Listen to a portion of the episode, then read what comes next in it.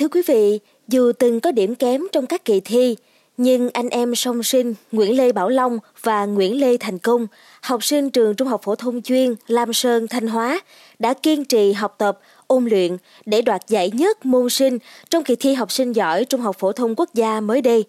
Và trong số podcast ngày hôm nay, mời quý thính giả hãy cùng lắng nghe hành trình chinh phục môn sinh học rất xuất sắc của cặp song sinh này quý vị nhé.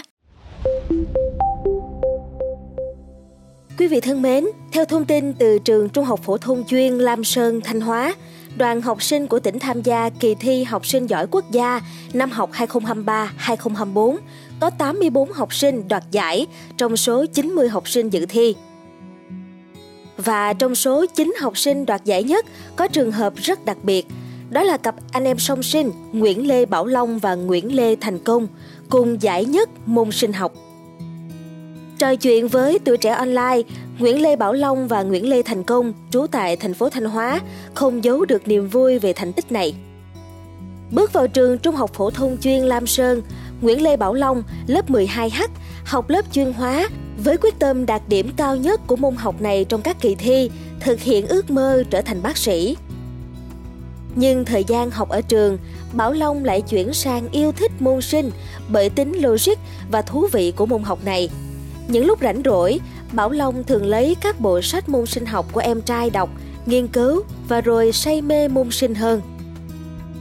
Còn Nguyễn Lê Thành Công lớp 12S có niềm đam mê với môn sinh học từ cấp 2, dành nhiều thời gian để nghiên cứu và khám phá môn học này. Kết quả đổ vào lớp 10 chuyên sinh của trường Trung học phổ thông chuyên Lam Sơn cách đây gần 3 năm và bây giờ là đoạt giải nhất quốc gia môn sinh là phần thưởng xứng đáng dành cho cậu học trò thành công luôn chăm chỉ, kiên nhẫn, chịu được áp lực học tập, thi cử.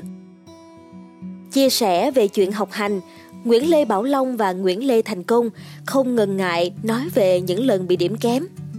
Hai anh em chia sẻ rằng cũng từng bị điểm kém, nhưng tụi em không xấu hổ mà nỗ lực kiên nhẫn, chăm chỉ nhằm đạt kết quả điểm tốt hơn trong quá trình học tập. Dù học trường chuyên rồi có thời gian ôn luyện trong đội tuyển thi học sinh giỏi quốc gia của trường, nhưng hai anh em luôn dành thời gian cho việc tìm tòi, nâng cao kiến thức trên mạng Internet. Có chút thời gian rảnh rỗi nào thì hai anh em lại rủ nhau đi bộ, chơi game giải trí cho đầu óc thư giãn. Cô giáo Lê Thị Thủy, trường Trung học phổ thông chuyên Lam Sơn, giáo viên trực tiếp hướng dẫn cặp song sinh Bảo Long thành công, cho biết hai em có tố chất thông minh, đến với môn sinh học bằng niềm đam mê, kiên trì học tập để từng bước đạt được kết quả tốt. Trước kỳ thi học sinh giỏi quốc gia năm học 2023-2024, Bảo Long và Thành Công đã tham gia thi giao lưu và luôn đạt điểm cao.